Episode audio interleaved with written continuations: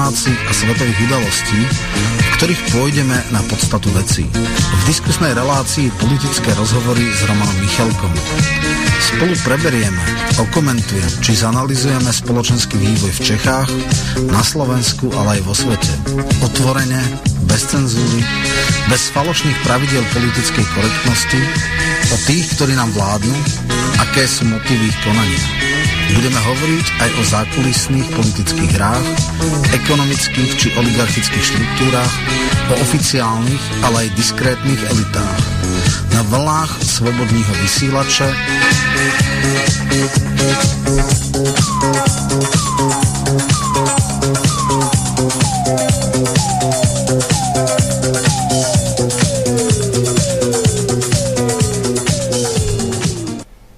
Dobrý večer, je čtvrtek 20.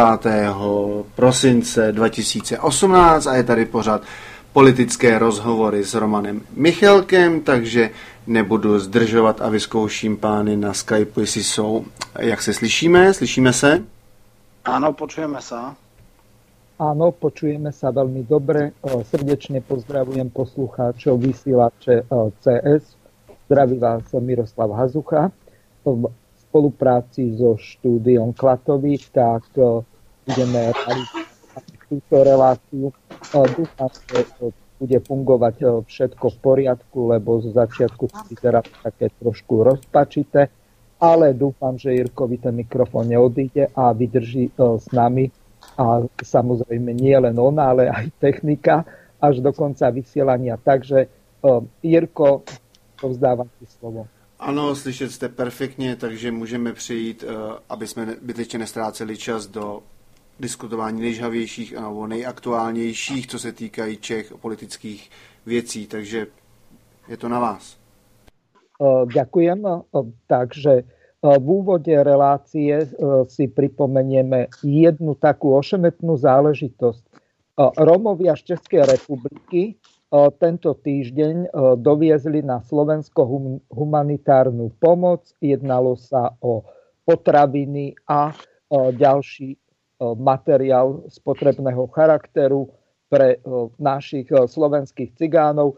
Tento príspevok nám zaslal náš spolupracovník Marek Baláš, ktorého toto tak rozrušilo, že bol z toho hotový E, chceli sme ho pozvať aj do tejto relácie, bohužiaľ e, nemôže z toho dôvodu, že má doma návštevu, ale predpokladám, že e, niekedy po 20. hodine sa možno objaví na Skype, tak budeme radi, ak budeme môcť ho zapojiť do tejto relácie.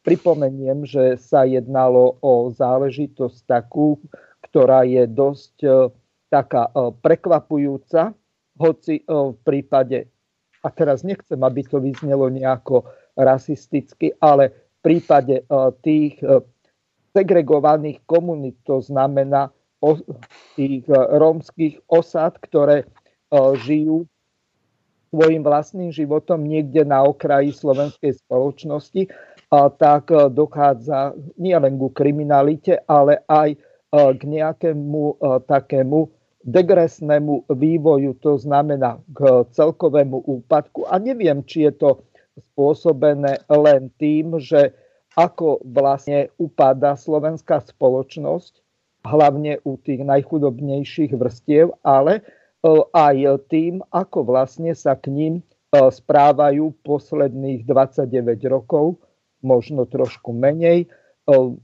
vládne garnitúry Takže Jirko, dobre by bolo, ak by si z tej ukážky to skúsil aj ty okomentovať, že čo tam naši poslucháči a diváci uvidia. Takže je to součást jakéhosi spravodajství a je celček zasmějete se, to se pobabíšíte, nebo jak, jak se to jmenuje, to, to dohledáte a vy, je to vystřelený kousíček, takže se vyplatí samozřejmě koukat i na SVTV, má to jenom dvě minutky, takže ani ne, takže poslouchejte dobře. A nebo se dívejte samozřejmě, což je mnohem ostřejší. Škáli vymenoval všetky svoje priority, otvoril tému, ktorou sa dá zabiť ďalších pár minút príhovoru. Boj s neprispôsobivými rómskymi občanmi. Nie je možné, aby na celom Slovensku klesala kriminalita a v tých lokalitách, kde sú rómske osady, kriminalita stagnovala alebo dokonca stúpala. Musíme mať nulový, nulovú toleranciu k menej závažným trestným činom práve preto, že sa veľmi často opakujú. Aby skapal z rána! Musíme byť prítomní, musí nás byť vidieť a musí nás byť cítiť. Ty vydrbaný! Ono, je pravda, že na Slovensku máme s časťou rómskej menšiny problém. To, že nad nimi budú okrem Kotlebových hliadok ešte aj Kaliho hliadky, však vyrieši, viete čo.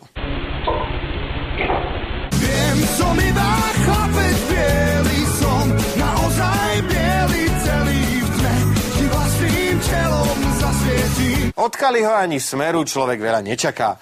Tešiť sa však môžeme z toho, že napriek týmto ľuďom sa nám zvýšila minimálna mzda, Ekonomicky vraj ideme hore a vyzerá to tak, že spravodlivosť predsa len dostihne aspoň niektorých.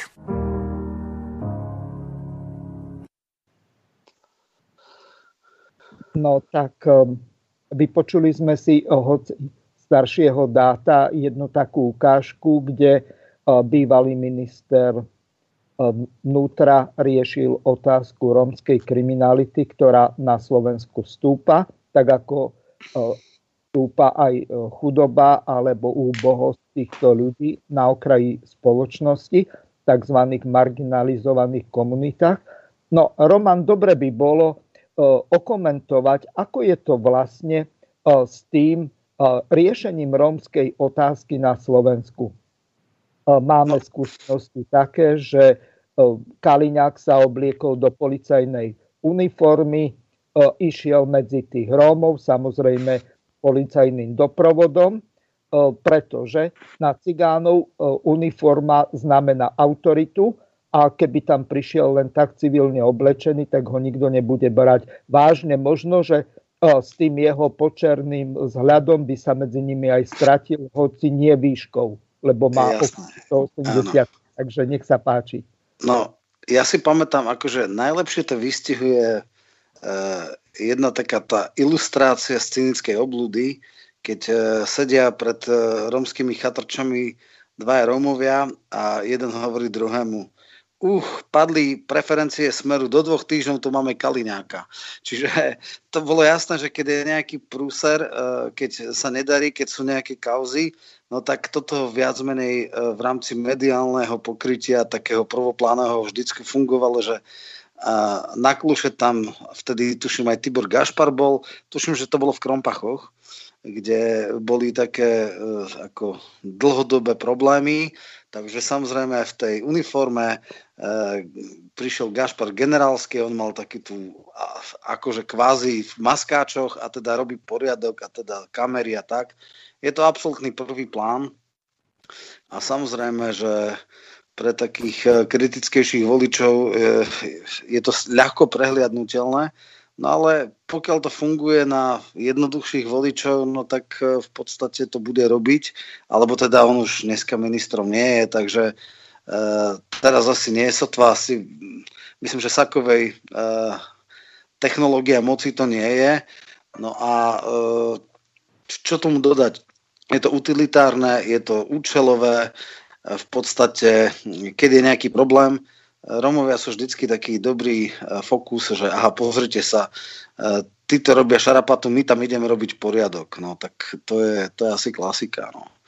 Vieme, no, že boli aj kauzy Moldava a všetko možné. E, v zásade to fungovalo fajn, ale zase ako, aby sme boli úprimní alebo spravodliví, tak pred plavickým štvrtkom bola tiež taká dvojica, že Frešo s Kaníkom a tiež sa nechali vyfotiť pred osadami a tiež e, sľubovali, že aké urobia poriadky a podobne. Čiže tento model alebo tento druh politiky sa používa na Slovensku relatívne dosť často a keď politici potrebujú prekryť svoje nejaké kauzy niečím takým, čo je pozitívne vnímané u verejnosti, no tak e, výlet rómskej osady je istota, pamätám si, že ešte jedna taká dvojica bola, ktorá cez leto chodila po všetkých tých segregovaných vylúčených komunitách. To bol vtedy... Matoviča s Polákom? A, ktorý... Nie, Matoviča s Hlinom a vtedy sa, vtedy sa mi veľmi rozsekali, lebo mali úplne iný názor na riešenie. Hlina mal iné a, a uh, Matovič mal iná. Dokonca Hlina navrhol aj uh, vzdelanostný cenzus pri starostoch, čo samozrejme asi cez ústavu by neprešlo, že teda starosta môže byť iba ten, kto skončí stredoškolské vzdelanie, lebo v Rýchnave tuším bola jedna taká kauza, kde bol veľký problém, keď skladal ten sľub e, poslanec, ten poslanecký starostovský a nejak sa to zle naučil alebo nevedel to prečítať, tak v podstate... On, on bol analfabet, on čítať vôbec nevedel. No, no a e, chcem... Tú kauzu, keď spreneveril obrovské množstvo peňazí, tak jeho advokát argumentoval tým, že on nevedel, že čo podpisoval. Otázne je, ak niekto nevie čítať, či vie aj písať. A či môže... Pod... Však, samozrejme, samozrejme. No, čiže ako viac menej nič nové a no, čo sa dá povedať, ale to sú staršie veci, neviem teda, prečo Gurdulič toto vytiahol teraz a samozrejme, Len, že... No. Takto, ja som vybral túto ukážku z jedného prostého dôvodu. My sme tento týždeň mali na Slovensku návštevu niekoľkých dodávok s humanitárnou pomocou. To Jirko pustí ako videozáznam. Bolo to z jedného Facebooku zverejnené, tak na to mi poslal Marek Baláš link. Tam sa v podstate jednalo o to, že českí Rómovia, ktorí prišli pomôcť slovenským Rómom charitatívnym spôsobom. Mesiac sa venovali tomu, aby e, tú dodávku tej humanitárnej pomoci doviezli na Slovensko. Po strastiplnej ceste sa nakoniec im podarilo dvojsť a potom to dopadlo takým spôsobom, že i Rómovia ako svorka vlkov, a to ešte vlkom krivdím, tak sa vrhli e, na tie automobily, ktoré tam prišli. Všetko to tam rozobrali, div, že ešte pacírum nevyškobali z tých aut, že nezbili tých, ktorí im tú pomoc doviezli a e, samozrejme takým spôsobom, že nastal tvrdý boj o holé prežitie, kto urve viac, alebo kto si viac toho zoberie, aby potom, ja neviem, či sa s tým obchoduje, alebo ako Skrátka, no, to video to, je... To mi, uh-huh. to mi prípada ako tie známe e, zábery niekde e, po zemetrasení v Haiti, kde tiež z korby auta sa rozhadzovala alebo rozdávala e, humanitárna pomoc a skutočne bez ľadu a skladu. No nemá to samozrejme štábnu kultúru, tak mali byť nejaké výdajné miesta, mali byť nejaký zoznam potrebných, teda tých, ktorí sú teda odkázané, však v osade asi všetci, ale nejaký rozpis mal byť podľa počtu detí alebo tak a podľa toho nejaký koeficient, čiže zjavne logistika a tieto technické veci tam zlyhali, no a potom skutočne to vyzerá ako keby som boli v treťom svete, takže aj tí donory sa mali dohodnúť s nejakými MVOčkami, ktoré riešia tieto veci a e, sociálne vylúčené komunity a, a mali to no, teda nejakým prídelovým systémom, ale takým nejakým jasným a, a transparentným riešiť. Takže možno dobré poučenie, že druhýkrát, e, keď bude nejaká takáto pomoc, tak e, nech to má nejaké jasné pravidlá. No, toto si veľmi dobre povedal. Ja keď e, som sa pred reláciou o tomto rozprával s Marekom Balážom, on mi povedal toľko, že e, v prípade týchto vylúčených, marginalizovaných komunít je situácia taká, že oni e, sa správajú úplne e, svorkovo alebo dávovo a tam skrátka nejaké pravidla neexistujú. Pokiaľ by tam niekto aj prišiel, tak to by museli prísť statný 190 cm chlapi po 120 kg a ešte s bejsbolkami, aby ich zastavili vôbec, lebo jednoducho, keď oni tam prídu a nie je tam zavedený systém a nie sú tam ľudia v uniformách, oni nemajú žiaden rešpekt. Ale najhoršie na tom je to, že tohoto, čo sa dialo pri tej prvej vlne humanitárnej pomoci, keď sa jeden vlak rozkradol, podotýkam, to bolo niekedy v roku 2012, keď končila Radičovej vláda, vtedy to organizoval ešte minister Žol Šimon, tak vtedy sa prvýkrát poučili na tom.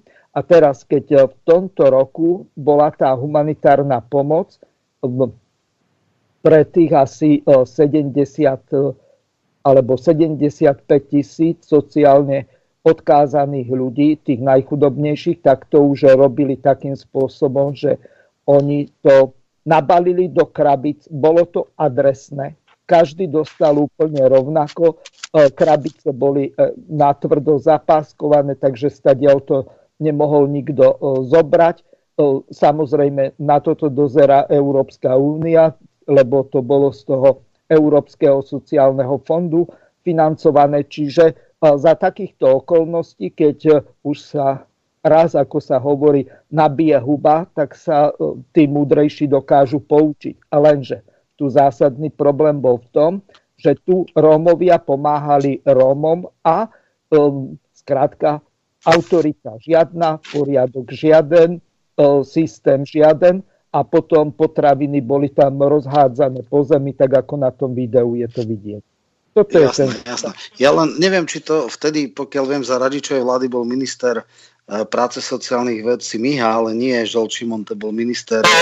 Šimon a ministerstvo pôdohospodárstva toto organizovalo v tom čase. Ale čo, tak to je ono, lebo viem, že boli také diskusie o tejto pomoci a práve to bolo veľmi kritizované, že za auta a tak a, a vtedy Braňo Ondru už hovoril, že teda nie, že tam budú aj nejaké hygienické potreby, nejaké, nielen teda jedlo, ale aj nejaké šampóny alebo mydla alebo takéto veci, čiže aj nejaká, nejaké mm, nielen na, na stravu, ale aj na hygienu a že teda presne takto sa to bude robiť, že, že to bude na prídel, ale na jasný a jednoznačný prídel. Čiže ako v podstate jasná vec, to, čo sa e, začalo tak živelne, tak teraz konečne dostalo nejakým spôsobom nejaké pravidlá a zrejme toto je jediný, e, jediná schodná cesta aj pre nejaké humanitné organizácie alebo na takéto veci, aby aby jednak teda to bolo adresné, aby sa to dostalo k tým, ktorí to potrebujú a jednak, aby to malo nejakú úroveň, aby to skutočne nebolo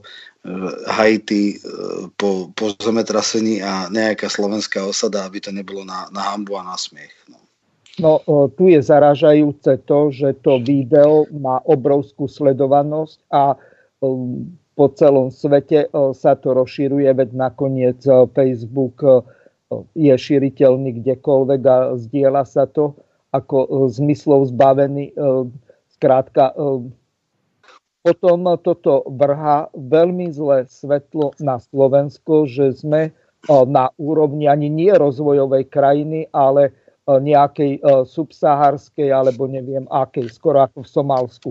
Lebo Jasné, a, a, no, no presne tak, no Haiti je ešte horšie, alebo no, Haiti a Somálsko sú obe zlyhané republiky a tie sú úplne, akože tam už nie je kde ísť, no ale zase zlomyselnosť e, a snaha po nájdení nejakých e, škandálov, alebo čo je vlastná práve takýmto zdieľaným videám, že čím na No, je to smutné pre krajinu, kde sa to stále, nedá sa to generalizovať, ale každopádne pre tých, eh, ktorí eh, mali aj dobrý eh, úmysel, tak dúfam, že sa z toho poučia a že druhýkrát sa vyhnú takýmto nešťastným záležitostiam.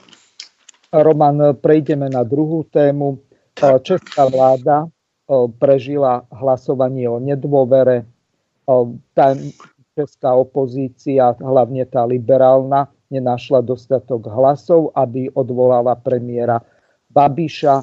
Tam e, toto odštartovalo, toto hlasovanie. E, v podstate sa jednalo o zverejnenie jednej reportáži e, na sezname, ktorý opätovne zbudil záujem o Babišovú kauzu Čapy hnízdo. Takže Áno, o čo ja... vlastne ide? Skúsme to robiť. Je to o, staršia vec, to hlasovanie, ak si dobre pamätám, áno, bolo áno. 23. novembra, novembra. roku. takže skúsme toto rozobrať. Tak Ale medzi tým, no tá, áno, presne tak. Pokiaľ viem, tak ten základný problém bol v tom, že ako dneska vieme, Čapy hnízdo, celá tá kauza bola o tom, že čerpali z európskych fondov e, z takej grantovej schémy, ktorá je určená pre menšie podniky, menšie a stredné.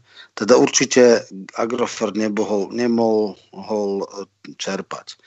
No a Babiš to vtedy riešil tak, že boli vtedy, a tuším ešte aj dneska sú, ale neviem celkom isté, ale vtedy boli tzv. akcie na doručiteľa, čiže nikto nevedel, kto je vlastne vlastníkom tej firmy. No a táto nová firma, ktorá fiktívne vznikla samozrejme s kapitálom z Agrofertu, bola príjimateľom tejto, tejto pomoci. No a nakoniec sa zistilo, že vlastne konateľmi alebo vlastníkmi tej firmy v podstate boli Babišové deti z prvého manželstva. Z okolností obe majú zdravotné indispozície. Syn uh, Babiš mladší je aj teda inak e, švajčiarsky štátny občan. Je, lieči sa na schizofréniu. Jeho dcera je tiež tuším nejak takto podobne uh, poškodená alebo teda postihnutá. Čiže boli to klasické biele kone a v podstate Babiš sa ulakomil pri jeho miliardových uh, príjmov na, na niečo také. Keď sa na to prišlo, tak samozrejme začala veľká kauza, začalo vyšetrovanie a súčasťou toho vyšetrovania bolo aj snaha vyšetrovateľov vys, vys, vyslechnúť, teda e, dostať na výsluch m, deti. No lenže to nebolo také jednoduché, pretože tí sa nezdržiavali na území Česka, v podstate nespolupracovali s nimi. No, Babišov syn bol teda Švajčiarsku, tam aj štátne občianstvo, ale psychologička, ktorá kandidovala v komunálnych voľbách za áno a vlastne bola osobná lekárka ako psychiatrička mladého Babiša, tak vlastne jej manžel sa stal akýmsi tutorom alebo opatrovateľom a e, keď hrozilo, že pôjdu teda tvrdo po ňom, tak ho radšej odpratali najprv teda do Moskvy a potom sa dostali až na Krym. No a tam dokonca mal nejakú priateľku a tak, čo, nie, nie, čo je podstatné je to, že investigatívni žurnalisti, konkrétne Sabina Slonková, ktorá paradoxne e, začínala, teda keď sa stal vlastníkom e, tuším, e, Lidoviek Babiš, tak bola šéf-redaktorka tohto periodika. Potom sa s ním zlom rozišla, založila investigatívny web Neovlivní a ona išla aj s kolegom a v podstate našli mladého Babiša Švajčiarsku a skrytou kamerou ho natočili a vlastne tam sa snažili zistiť čo najviac o tom, že či vôbec vedel, že bol konateľom tej spoločnosti, že teda či otec ho naschval drží čo najďalej od vyšetrovateľov, e, či je osobne slobodný, alebo je pod kontrolou toho teda svojho opatrovateľa, ktorý z hodovokolností manžel tej psychiatričky, ktorá je jeho osobná lekárka. No a z tohoto všetkého vznikla teda jedna veľká kauza, ktorá e, v podstate mala e, v dvoch rovinách ako veľ, veľký, veľký problém. Jedna tá rovina bola tá, že teda je odlifrovaný, aby nemohol v podstate byť vypočutý, aby sa tým pádom nemohla uzavrieť tá kauza, aby teda sa nad všetku pochybnosť mohlo dokázať, že vlastne keď aj jeho deti boli vlastníkmi, tak všetok kapitál išiel vlastne z Agrofertu a že to bola čiste fiktívna záležitosť a na základe výpovedí týchto svetkov, ktorí e, buď by klamali a potom by samozrejme boli stíhaní a mohli by stíhať za krivé svedectvo, alebo keby povedali pravdu, tak bolo by na všetku pochybnosť, že od začiatku celá tá kauza e, Čapy hnízdo bola vlastne fingované, že de facto to bol Agrofert, ale aby sa mohla žiadať e, tá, tá tá schéma grantová alebo tá dotácia, tak sa to vlastne urobilo ako keby, že to nebol e, e, a vlastne tým by bol usvedčený Babiš. No a druhá ešte väčšia vec, ktorá e, urobila absolútnu hysteriu, že teda syn premiéra bol na Kryme, ktorý je samozrejme anektovaný, ktorý v podstate e, e, česká vláda a pozícia e, českej vlády je, že ho neakceptuje a že teda ísť tam v takomto ťažkom zdravotnom e, rozpoložení, že teda aká hyena je a v podstate všetky tieto veci okolo toho robili a že teda je to človek, ktorý obetuje svoje deti a tak ďalej a tak ďalej. E, no, z toho vznikla šialená hystéria, ale, a to je to podstatné, voliči zareagovali presne opačne. Jednoducho tam sa ukázalo, že miera agresivity investigatívnych novinárov spôsobila to, že naopak strany, ktoré boli veľmi tvrdými kritikmi Babiša, teda ODS, Topka, hlavne teda Topka, lebo že Kalousek to je hlavný protipol, aj keď teda oveľa menej uh, po, populárny uh, ba, uh, Babiša, tak vlastne klesali a oni majú dneska absolútne vystrelili v preferenciách na nejakých 34%. Čo je podstatné? Podstatné je to, že vlastne dneska, keby boli voľby, tak áno by malo 95 mandátov, čiže tento veľmi sústredený útok e, voliči vyhodnotili tak, že oni už teda prestrelili všetky, všetky hranice, že vlastne šikanujú a prenasledujú duševne chorého alebo teda postihnutého chorého syna, že ani tam nedajú pokoj, čiže e, reakcie voličstva sú presne opačné, než si mysleli. Tam sa ukazuje, že ten extrémne vyhranený boj, e, veľmi osobný, veľmi ostrý, bez akýchkoľvek hraníc, bez akýchkoľvek e, nejakého bázne, že teda ako toto už sú hranice. Počujeme sa?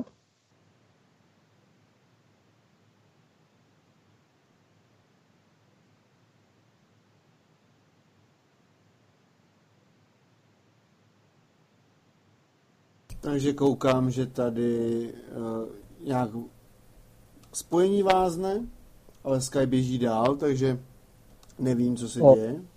Čo Jero? sa stalo? Um, um, neviem, uh, dáme si teraz uh, pesničku, alebo budem pokračovať ďalej a co navrhuješ? No tak já bych pustil jednu kratičku a zkusíme rozpojit a zapojit zase konverzaci a uvidíme, jestli se to nezlepší, protože to bylo nějaký zvláštní, že to takhle zmizlo. No ale ja Romana vidím stále, takže... Mhm, dobre, tak si dáme pesničku, uvediu a pokúsime sa nadviazať spojenie. Ano, takže já tady mám připraveno, já tady mám připravený i tematický k dnešnímu pořadu a i k času, který teda nastává ke konci roku, takže za nějakých dvě minutky uvidíme, jestli se to vylepšilo.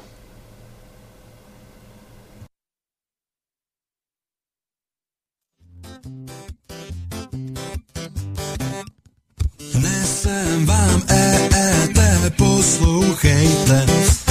Všichni, co krádete, pozor dejte. A i vy čistí, buďte si jistí, a i vy čistí, buďte si jistí, zkrachujete.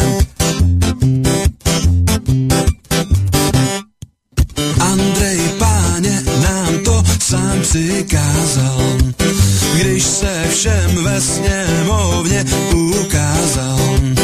Účtenku dá ti neprodlévat ti, účtenku dá ti neprodlévat ti, hned rozkázal. I my tež občané nemeškejme, k těm státním kasičkám pospíchejme. Hostinské pilně a neomylně, hostinské pilně a neomylně udávejme. Slogány v reklamách prospěvují, 18 miliard ohlášují. A kdo se bojí dokladů dvojích, a kdo se bojí dokladů dvojích, nekafrejte.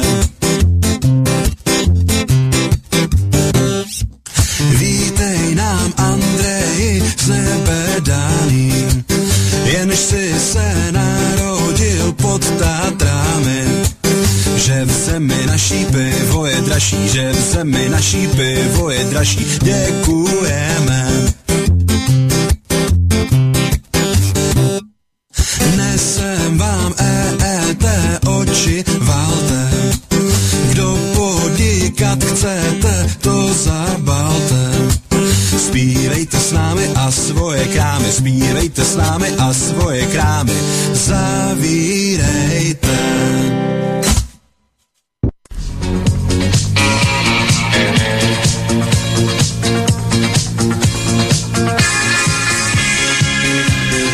Prehľad domácich a svetových udalostí, ktorých pôjdeme na podstatu veci. V diskusnej relácii politické rozhovory s Romanom Michalkom. Spolu preberieme, okomentujeme, či zanalizujeme spoločenský vývoj v Čechách, na Slovensku, ale aj vo svete. Tvorene, bez cenzúry, bez falošných pravidel politickej korektnosti, o tých, ktorí nám vládnu, aké sú motívy ich konania. Budeme hovoriť aj o zákulisných politických hrách, ekonomických či oligarchických štruktúrach, o oficiálnych, ale aj diskrétnych elitách. Na vlnách slobodného vysílače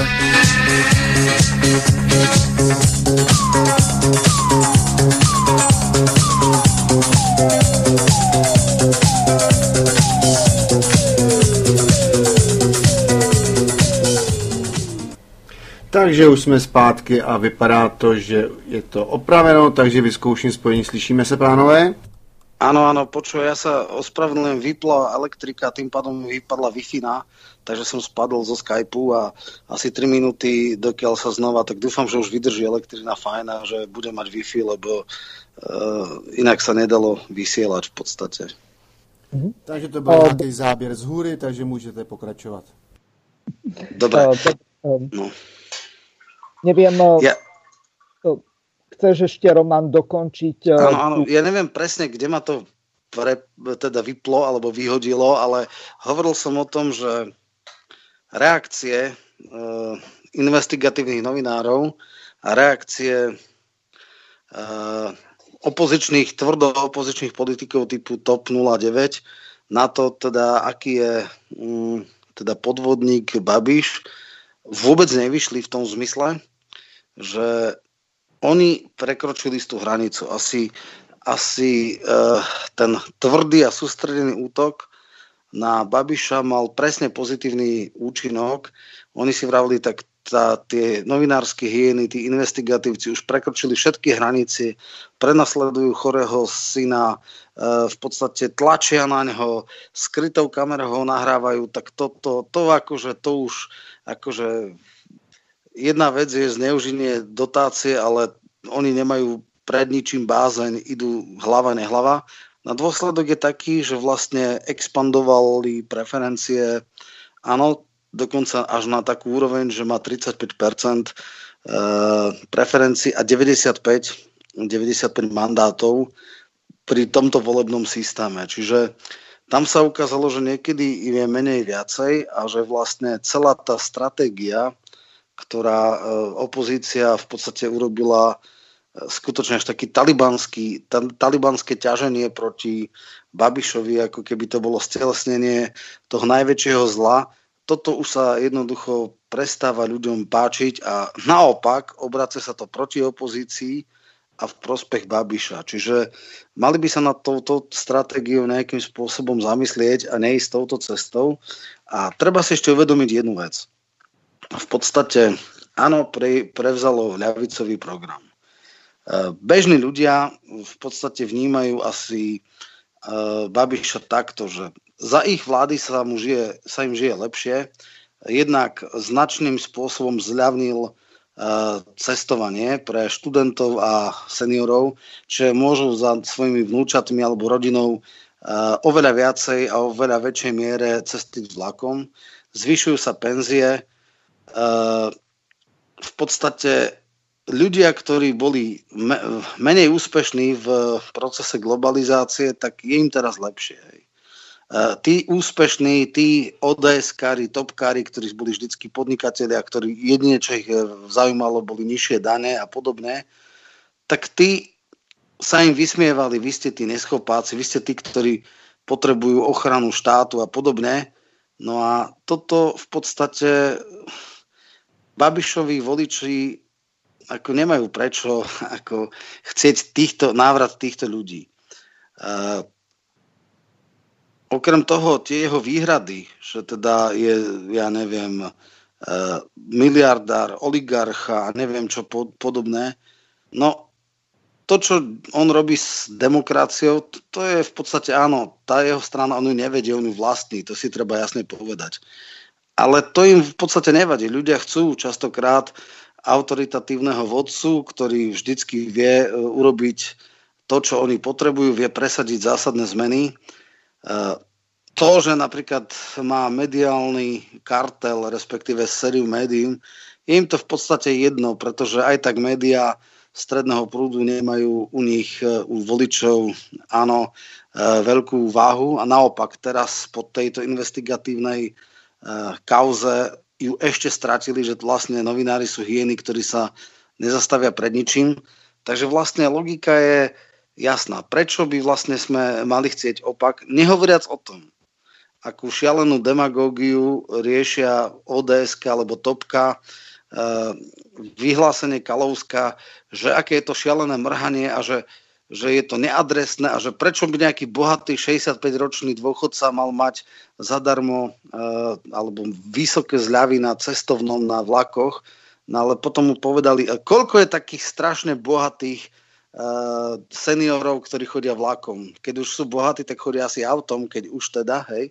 Čiže je to niečo podobné ako u nás. E, Fico robí tiež rôzne sociálne balíčky a Sulík vykrikuje, že všetko, keď príde, zruší.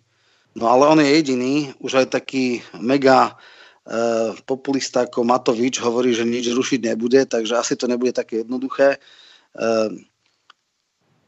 oni v podstate, pravica nemá kde narásť, preto lebo e, priestor pre tých ľudí nemá im čo ponúknuť tých skalných si drží, ale už nemá kde rásť. Ak bude vykrikovať, že je to trapný populista a všetky sociálne balíčky a že všetko prejedá a neviem čo, že všetko to bude rušiť, no tak toto nie je šanca na to, aby zmenila uh, tento, tento model vlády. Jediný veľký problém, ktorý dneska v Česku je, je, že vlastne áno, vysala vysajuje, teda vysalo väčšinu a ďalej vysáva elektorát ľavice, teda KSČM a ČSSD a tieto strany môžu veľmi biedne skončiť. A druhá vec je veľká bloková voľba, to znamená, že sú za Babiša a proti Babišovi. Hej? Takže to je jedna vec. No a ešte posledná vec, ku ktorej som sa chcel uh, vyjadriť, bolo teda to hlasovanie o dôvere vlády v reakcii práve na tie reportáže Sabiny Slonkovej a tajná tá, skrytá kamera a teda e, kauza Babišovho syna plus teda Krím, z ktorého urobili veľkú kauzu, čo bolo podľa mňa choré. Ale ČSSD sa dostalo pod obrovský tlak. A vyzývali ich, keď v podstate začala proces alebo procedúra odvolávania vlády alebo vyslovenia dôvery, že aby ČSSD sa zachovalo seriózne a aby teda nechalo padnúť vlastnú vládu. Oni to no, riešili tak... Tu sa ťa spýtam na jednu zásadnú vec. Predseda poslaneckého klubu ČSSD Jan Chvojka vyhlásil, najlepším riešením by bolo podľa nás zavie slovenský model, to znamená, že odchod premiéra, ktorého by nahradil niekto iný, tak ako u nás Pelegrini. Lenže toto je správanie koaličného partnera, veď to je úplná šialenosť e, z môjho pohľadu. No, a zase na druhej strane, dokončím, Hamáček e, pred tým hlasovaním oznámil, že ak by opozičné strany získali 105 hlasov, tak sociálni demokrati by doplnili svojimi 15 hlasmi e, to kvórum, to znamená, aby mali ústavnú väčšinu, lebo len ústavnou väčšinou oni sú schopní e, vyvolať predčasné voľby. Takto sa správa koaličný partner, veď to je idiot podľa môjho názoru, ten Hamas. Isté, isté. E, ČSSD je pod obrovskými mlinskými kameňmi. Na jednej strane má byť súčasťou koalície s premiérom, ktorý má vážne repu, reputačné šrámy. Na druhej strane chcú ešte stále sa ako keby zaraďovať medzi demokratické strany. Lebo dneska ten základný narratív v Čechách je, že sú demokratické strany, to znamená všetky pravicové plus ČSSD, povedzme, že je to síce prostitujúca strana, ale má nejaké demokratické. A potom sú tie nedemokratické, a to je samozrejme Okamorová SPD, sú to samozrejme komunisti a je to áno, ktorá je tvrdo autoritatívna e, strana. Nej?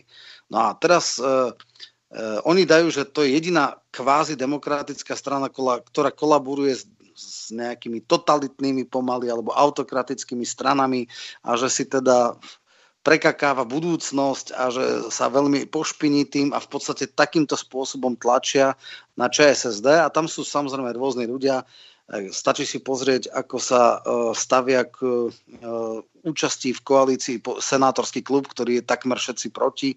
Asi Štech jeden z najtvrdších e, kritikov vstupu ČSSD do vlády. A jasné, že Hamáček je medzi mlynskými kole, kolesami. No a teraz uh, oni teda urobili takú, že uh, ani tehotný, ani netehotný že teda gesto, ktoré povedali, je, že nebudú aktívne hlasovať za podporu vlády, ale nezúčastnia sa na hlasovaní, čím sa nedosiahne potrebné kvórum, pretože na pád vlády treba nadpolovičnú väčšinu všetkých hlasov nie prítomných. Hej? Čiže nakoniec samozrejme opozícia z toho robila veľkú, že viacej hlasov bolo za, pád vlády ako za vládu, no ale ústava funguje tak, ako funguje, to znamená, nestačilo to na pád vlády. No a teraz e, ten základný problém, prečo bolo absolútne falošné rokovanie alebo vyzývanie ODS-ky, Fialu a, a Topky a neviem čo, aby ČSSD sa teda s, urobilo štátotvorne. Prvá základná e, vec je, že, Kla, e, že Zeman jasne povedal, že aj keby náhodou padla vláda, tak zase poverí zostavením vlády Babiša.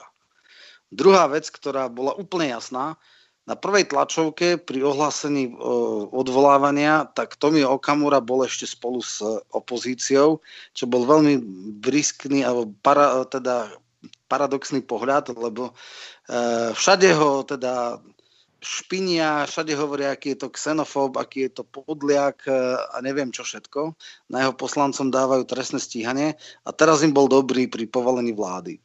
Lenže to bola jedna tlačovka. Hneď na druhý deň volal Babišovi a ponúkal mu svoju službu, že je ochotný tolerovať menšinovú vládu, tvorenú vlastne Babišom, ak on inkorporuje do tej novej ďalšej vlády po prípadnom páde vlády jeho požiadavky e, programové. Čiže bolo úplne evidentné, že ak by ČSSD nechalo padnúť vládu, nič sa nezmení, Babiš bude ďalej vládnuť, akurát miesto tolerancie e, alebo podpory ČSSD tam bude SPD.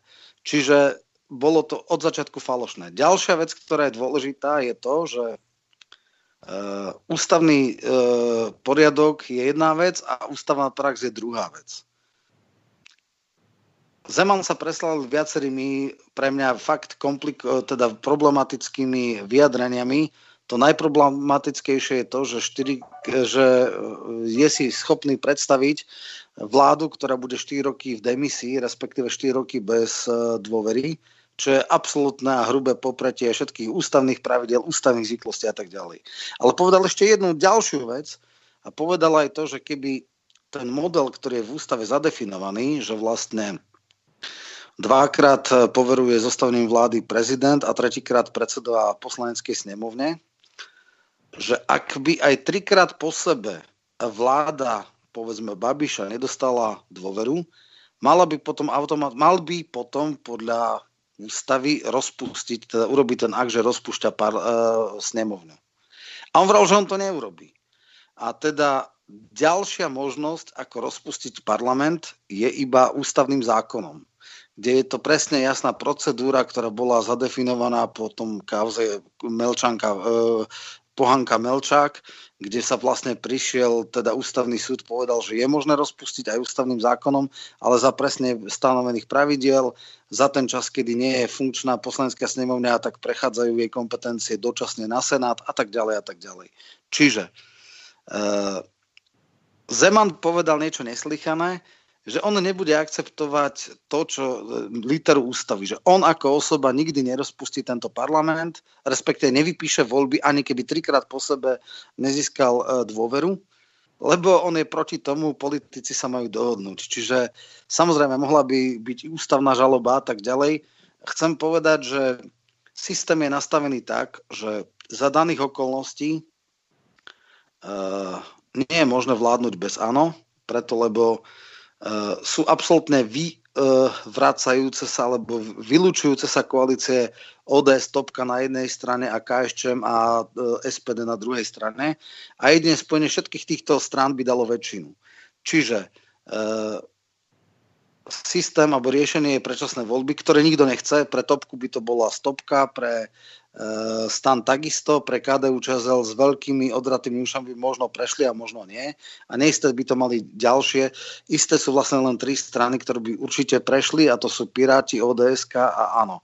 A samozrejme tým bez sa nič nevyriešilo. Okrem toho eh, strany sú vykrvácané z volieb, čiže potrebujú financie na činnosť, aj na to, aby sanovali mi bývalé dlhy. Čiže to je jedna vec, že hrá sa tu falošná vec.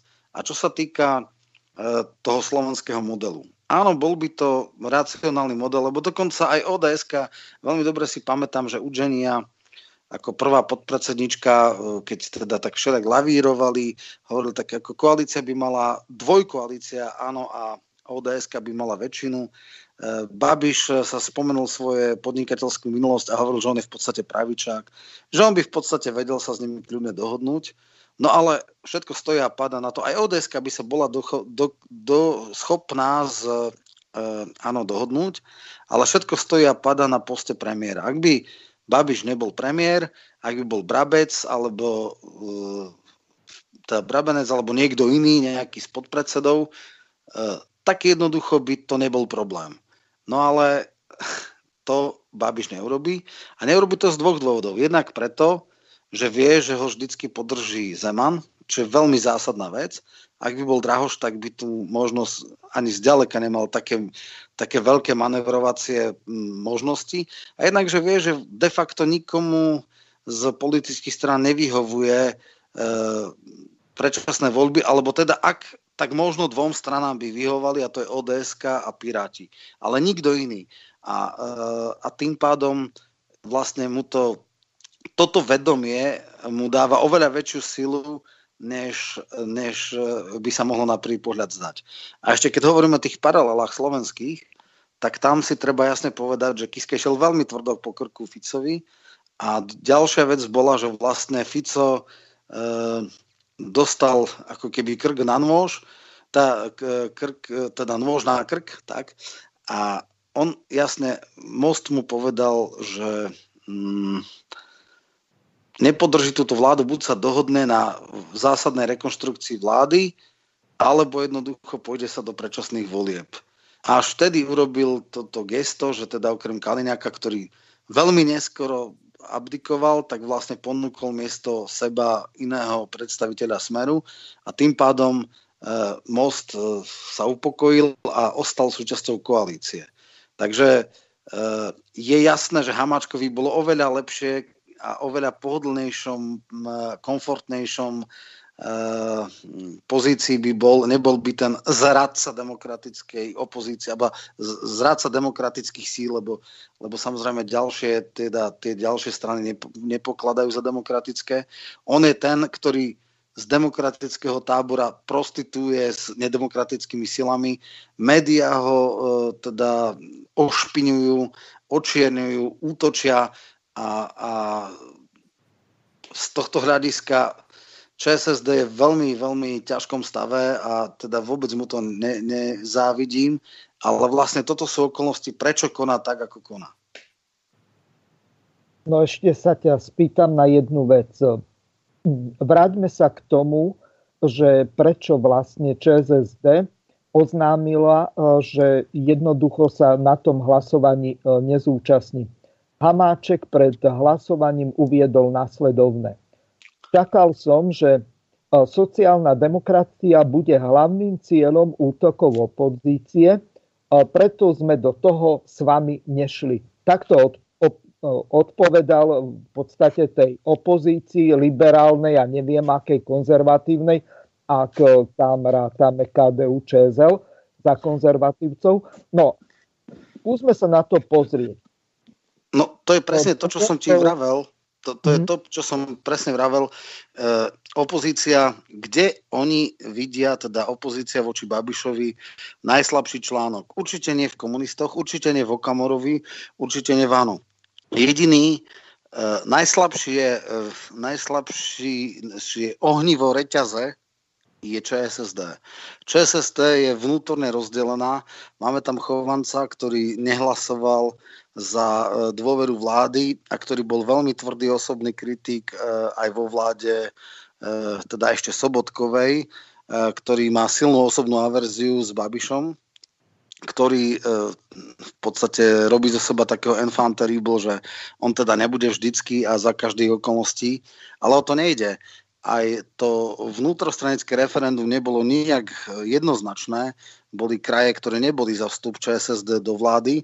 A okrem toho sa hrá taká hra, no áno, vy programovo, obsahovo a neviem ako ste niekde inde, než sme my, pravičáci, ale my vás predsa len napriek všetkému e, pokladáme za demokratickú stranu. Ale keď budete dlhodobo v spároch týchto autokratov, tak vlastne budete ako vy a budete v doživotnej karanténe.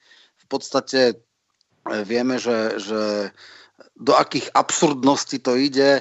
ODS mala, tuším, v Rychlom nad Knežnou takú kauzu, že miestna, miestna bunka e, išla do koalície s komunistami no tak to je absolútne peklo a e, prišlo posledné varovanie, ak nie, tak zrušia po, tú stranickú bunku, lebo na tej najnižšej úrovni sa nesmie s komunistami jednoducho ísť do koalície, čo je choré. E, hlboko sa nepredpokladá z SPD, ale keby sa tak výnimočne stalo, tak to by ešte mohli rozdýchať, ale toto je absolútna karanténa. Oni v podstate sa snažia, teda tá opozícia, natlačiť ČSSD do takéhoto stavu, že dobre, zatiaľ vás ešte berieme, ale možno sa dostane do takej izolácie ako KSČM, možno vás budeme e, stále označovať a vnímať ako tí, ktorí e, asistujú autokratickým a diktátorským stranám, režimom a neviem čo všetko.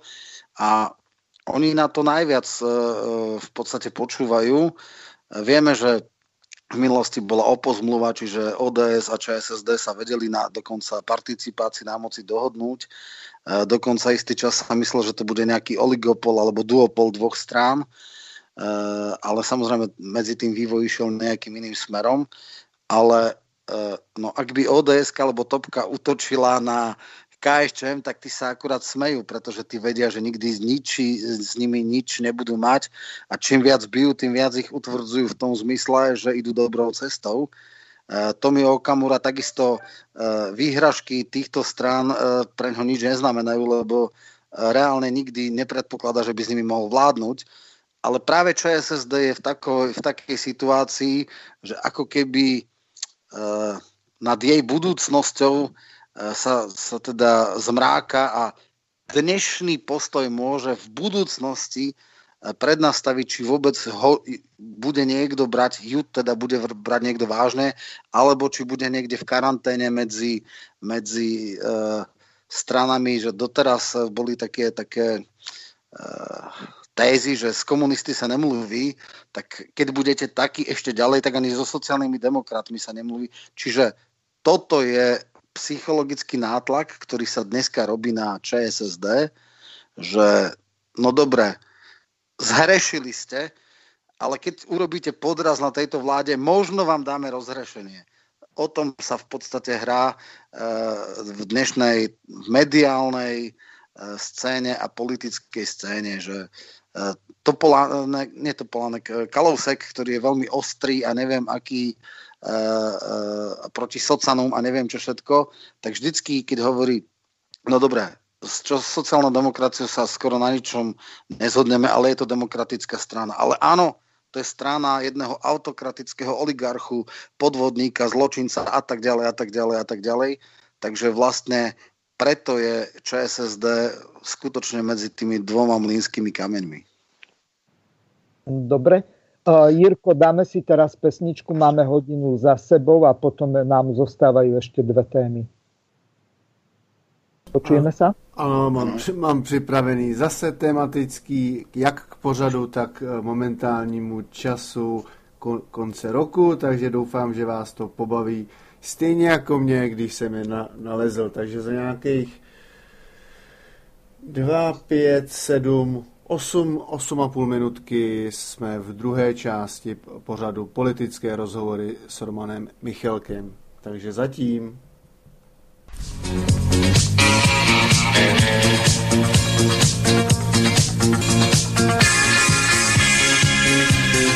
Prehľad domácich a svetových udalostí, v ktorých pôjdeme na podstatu veci. V diskusnej relácii politické rozhovory s Romanom Michalkom.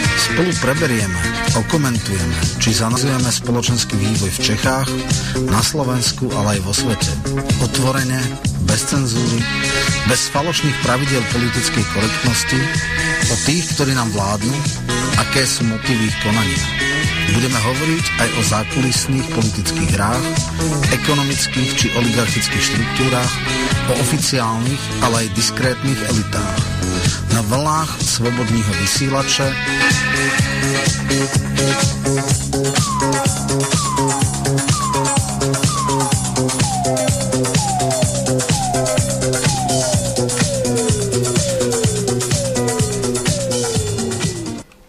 Takže jsme tady zpátky v druhé kratší části pořadu politické rozhovory s Romanem Michelkem a doufám, že vás ty písničky o pauze taky tak vykouzlili úsměv na rtech jako mě tak v tomto čase. Takže já eh, předám slovo. Slyšíme se, pánové? Ano, počujeme se. Ano. A, takže budeme pokračovat. A samozřejmě bych ještě chtěl podotknout, že tento pořad je jako vždy interaktivní na čísle 775 085 304 anebo můžete taky psát e-maily na studio.klatovi na a přes pauzu jsem dostal takovej vtipnou otázku, tak ji ještě pustím. Do éteru, myslím. Víte, proč tolik lidí jezdí luxusními auty a ne městskou hromadnou dopravou? Protože MHD nejde jezdit na leasing takže předávám slovo. Ďakujeme. Ehm, takže ideme na zahranično-politické udalosti, konkrétne vo Veľkej Británii a potom, ak nám zvýši čas, aj vo Francúzsku. Francúzsko sme prebrali v útorok hlavne ten 25-bodový manifest žltých vest, takže najskôr ideme na tú britskú situáciu Podobne ako Andrej Babiš, tak aj britská premiérka Teresa Mayová ustala hlasovanie paradoxne vlastných poslancov o vlastnej dôvere v konzervatívnej strane. Rozhodovalo sa v nej o tom, či bude naďalej šéfkou konzervatívnej strany. V prípade, že by jej konzervatívci dôveru nevyslovili, tak by okrem toho, že by prišla o post šéfky strany, tak by prišla aj o post e, v podstate e, premiérky. Hlasovanie e, bolo celkom zaujímavé. Potrebovala získať minimálne 159 hlasov z 317, nakoniec ich získala 200, čiže nezískala dôveru od 117 poslancov. Roman, vidíme tu akési paralely na jednej strane je menšinová vláda ČSSD a ANO a tu zase s podporou komunistov. V Británii konzervatívna strana má tiež, je v tiež menšinovej vláde a ich tam podporujú unionisti zo Severného Írska. Čiže akým si zvláštnym... Je, je, to, je to aj nie je to, je to, aj nie je to po, pod, podobné. Uh, aby bolo jasné, Babiš eh, čelil uh, vyslovení dôvery alebo nedôvery parlamentom. Teresa Mayová uh, riešila iba vnútrostranickú hlasovanie. Ešte stále Corbyn, ak sa spojí s rôznymi inými stranami a časťou konzervatívcov, môže dať dolu alebo môže povaliť vládu Terezy Mayovej. Toto bolo iba vnútrostranické referendum.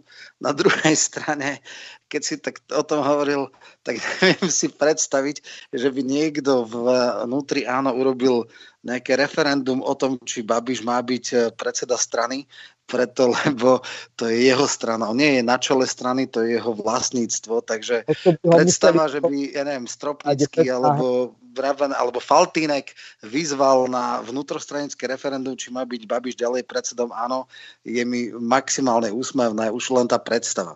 Ale e, ešte jednu vec treba pre možno menej znalých e, poslucháčov vysvetliť.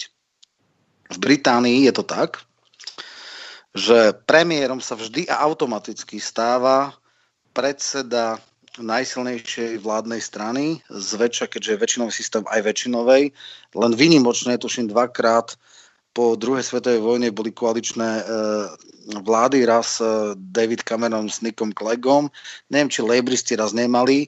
A vlastne posledná koaličná vláda predtým bola v čase vojny, čiže tam vždycky zväčša teda je iba jedna strana.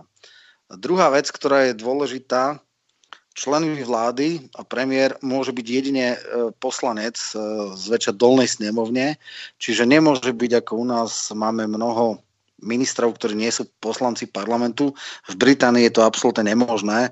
Tam iba člen e, parlamentu sa môže stať aj členom vlády. Vieme dokonca, že naopak na Slovensku ak sa člen parlamentu stane členom vlády, tak mu spočíva mandát a nie je poslancom. V Británii také niečo nie je možné.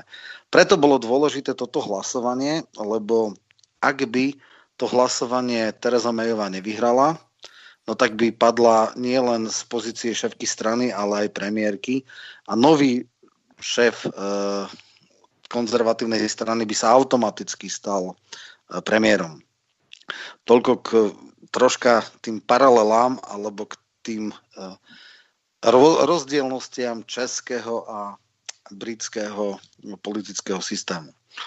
No, ten základný problém bol v tom, že po dlhých a dlhých vyjednávaniach aj Európska únia, aj Británia prišla s akýmsi kompromisom, ktorý bol hlboko, hlboko e, problematický pre radikálnu časť eh, konzervatívnej strany.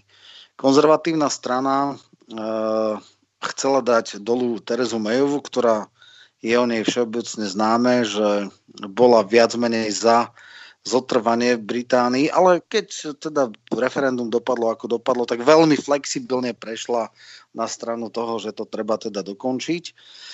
No a ide iba o to, že či to bude tzv. tvrdý Brexit, to znamená na základe eh, ustanovení Maastrichtskej zmluvy, to znamená, že, že ako keby nikdy nebola, alebo či to bude nejaké, nejaké, nejaká dohoda o tom, že bude akési špecifické členstvo, možno také, ako má Norsko, čo je asi, teda konkrétne také je asi nepriateľné, ale že skrátka to bude nejaké privilegované členstvo nečlena Európskej únie a Británie. No a tam sú mnohé kompromisy. Jedna z najzásadnejších je práve severoírska hranica. E, Alsterskí unionisti sú pre nich nepredstaviteľné to, aby e, v podstate e, ako keby Írsko bolo vyňaté a Severné Írsko z že by, že by tam neboli jasné hranice, pretože oni práve robia všetko proti eh, integrácii Írska Severného Írska. Na druhej strane zavedenie hraníc by znamenalo absolútny kolaps logistický a podobne. Ľudia už nie sú, nie sú zvyknutí na to, že budú stať na hraniciach kamiony a tak ďalej. Čiže toto je jeden veľký problém. Ale šéfka unionistov jasne Mayovej povedala, my takúto zmluvu neratifikujeme. Potom v iných veciach vás možno môžeme podporovať, ale v tomto nie. No, Corbyn ako lejbristi takisto odmietli uh, podporiť alebo podržať Terezu Mayovu.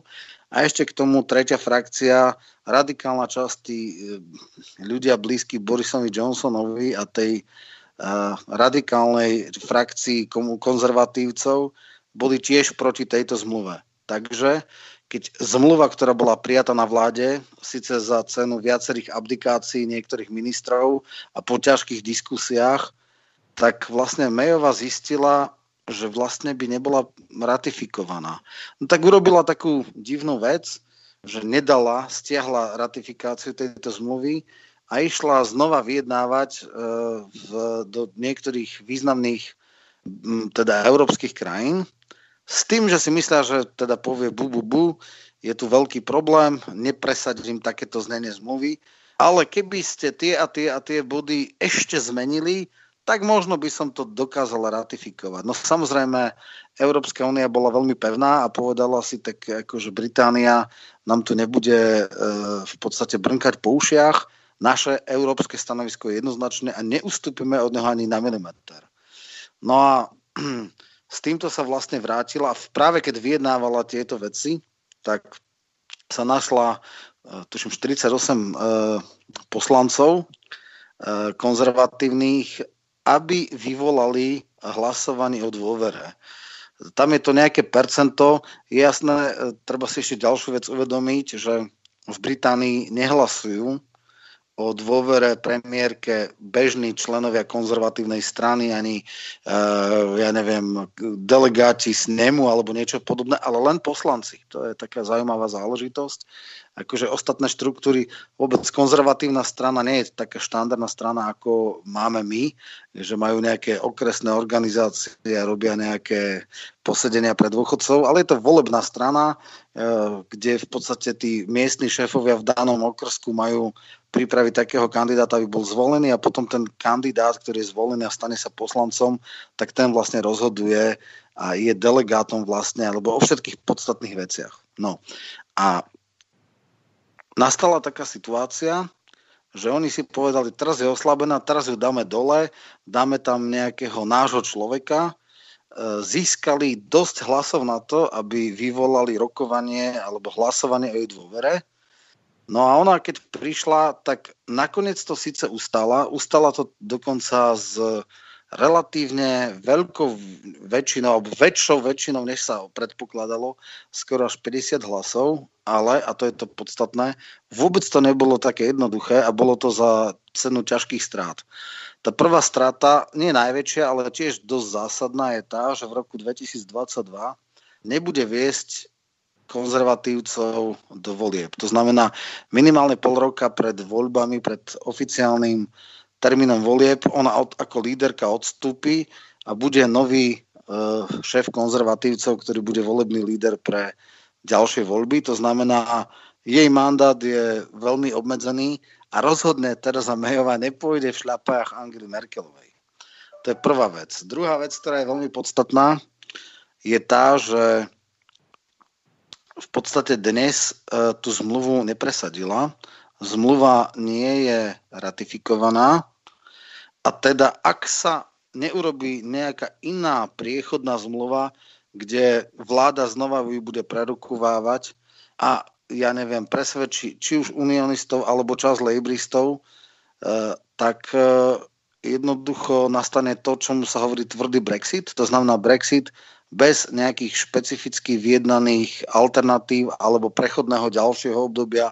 Lebo jedna možnosť je, že sa dohodnú na modus vivendi na tom, ako budú vzťahy medzi Európou a Britániou po odchode, čo je realistické. Realistické je to, že sa niečo dohodne a niečo sa dohodne, že sa bude dohodovať ďalšie 3 roky napríklad, že niektoré otvorené otázky, čo bola aj súčasťou tejto zmluvy, uh, sa predlží ten mandát na vyjednávanie podmienok. Ani toto neprešlo. No a ona to ani zďaleka nemá vôbec isté, lebo to, že vyhrala teraz hlasovanie vnútri konzervatívnej strany, znamená, že má vnútri konzervatívnej strany tzv. ročnú imunitu. Ďalší rok nemôžu poslanci konzervatívnej strany vyvolať rokovanie alebo hlasovanie jej dôvere. Ten rok má ako keby na hájenie. Ale nič e, nebráni e, tým, ktorí chceli dať dole, to znamená konzervatívnym poslancom, ktorí ju dosť nemusia a ktorí ju chcú zvrhnúť, aby sa dohodli s Corbynom, teda s lejbristami, prípadne s unionistami a už dneska je väčšina konzervatívcov veľmi tesná. Ak by sa len polovica z tých e, kritikov, ktorí hlasovali za, za vnútrostranický puč, alebo no, puč, premenu, hlasovanie, spojila s Korbinovcami, s lejbristami, tak môže povaliť vládu. Samozrejme, pre tých e, poslancov, by to s veľkou pravdepodobnosťou znamenalo koniec kariéry, lebo predstava, že niekto sa spojí s opozíciou a povalí vládu, to je ako keby nejakí smerácky poslanci sa spojili s Sulíkom a s Matovičom a povalili vlastnú vládu. Asi je vysoko pravdepodobné, že by znova na kandidátke Smeru neboli zvolení.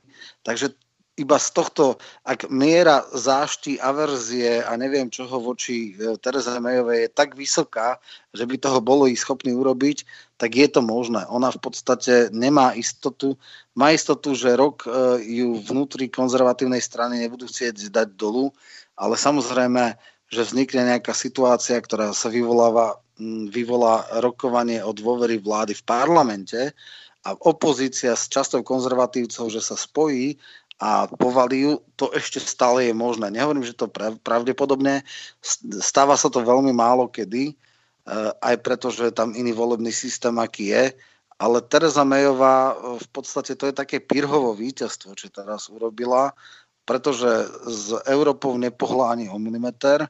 Vo vnútrej strany to má veľmi rozhasené.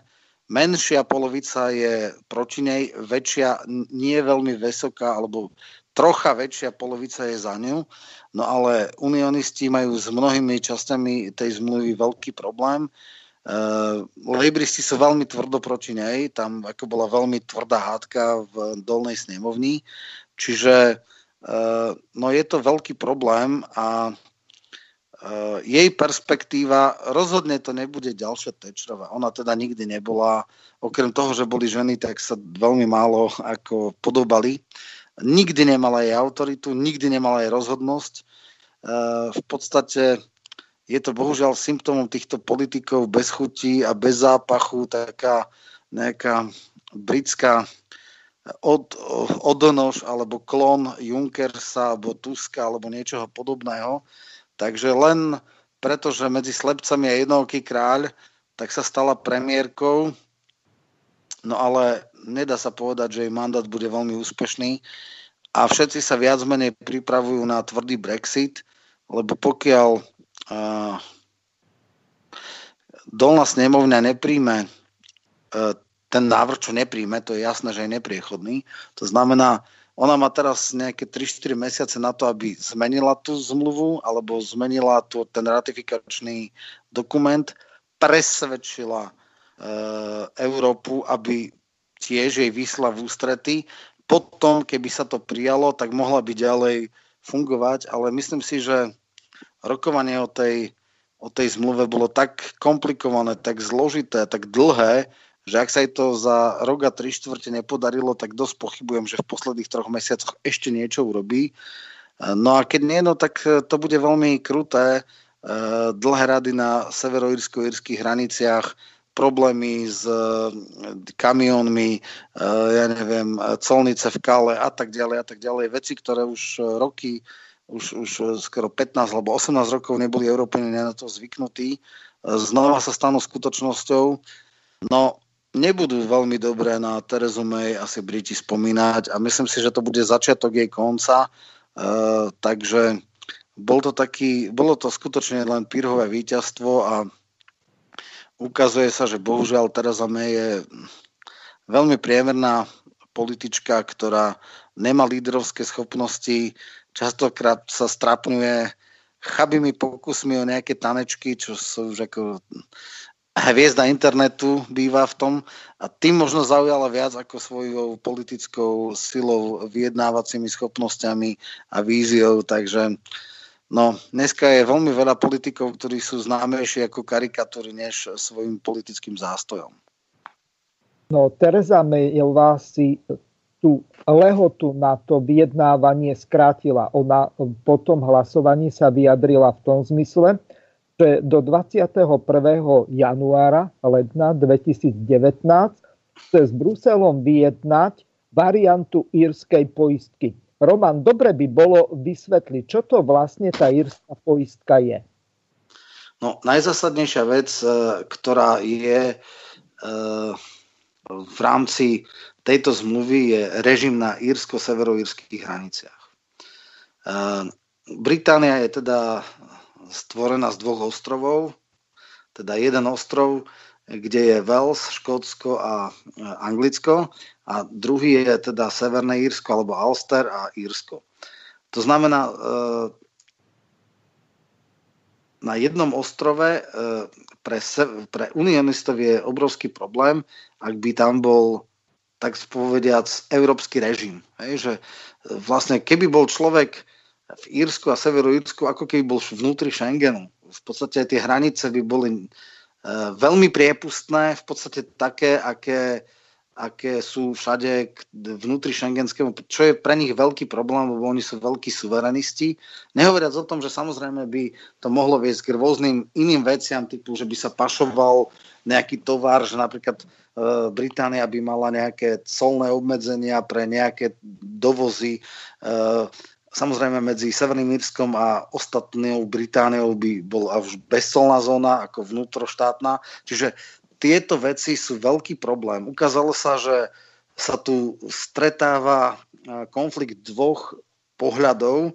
Jedna vec je, že e, bežní občania Írska, Severného Írska, posledné, po čom túžia sú štandardné hranice, e, aké boli e, do, do vtedy, dokiaľ v podstate ne, nezačal teda ten režim. Je fakt, že teda Británia nie je súčasťou Schengenu, ale írsko-severoírsky hraničný režim bol ako keby šengenský. Hej. E, pamätám sa, že som videl nejakú reportáž, neviem, nejaké kamiony, zásobovanie a tak ďalej, že niekedy 6, 8, 10, 12 krát denne prejde írsko-severoírskú hranicu vidno to iba kvôl, e, kvôl, teda človek to zistí iba preto, že tuším inou farbou je tam nejaké značenie, čo sa týka uh, ja neviem, stredových ciest, alebo teda iná, iná farba je tohto a, a inak je to úplne to isté, čiže toto je vec, ktorá strašným spôsobom by stiažila tú ako bežný život e, ľuďom predovšetkým v pohraničí. Na druhej strane vznikne obrovský problém. Británia by sa ako keby stala, dostala do dvoch colných režimov, lebo, lebo uh, teda kontinent, teda uh, tá, ten britský ostrov, kde sú teda tie tri zložky, by mal logicky troška iný colný režim alebo colné vzťahy s uh, Európskou úniou ako Severné Írsko, lebo Írsko je súčasťou Európskej únie. A toto je najväčší problém, a toto unionisti chcú jednoznačne, aby bolo jasné, že sú súčasťou vlastne Británie a nie Írska. Tam je totiž taký uh, dlho, od roku 69 až tuším do, do Blaira, až do 97. 8. roku bol špecifický systém. Vieme, že tam e, Ira, teda potom neskôr práva Ira, e, robila separatistický boj, e, tá konfesionálna záležitosť, bolo tam množstvo mŕtvych, bola tam vojenská správa, boli tam suspendované voľby. V Severnom Írsku 25-30 rokov vlastne nemali vlastný parlament a tak ďalej a tak ďalej. A zásadný problém Írska Severného Írska je to, že on je konfesionálne a identitou rozdielný. Írsko je katolické, Severné Írsko je katolické a anglikánske alebo protestantské.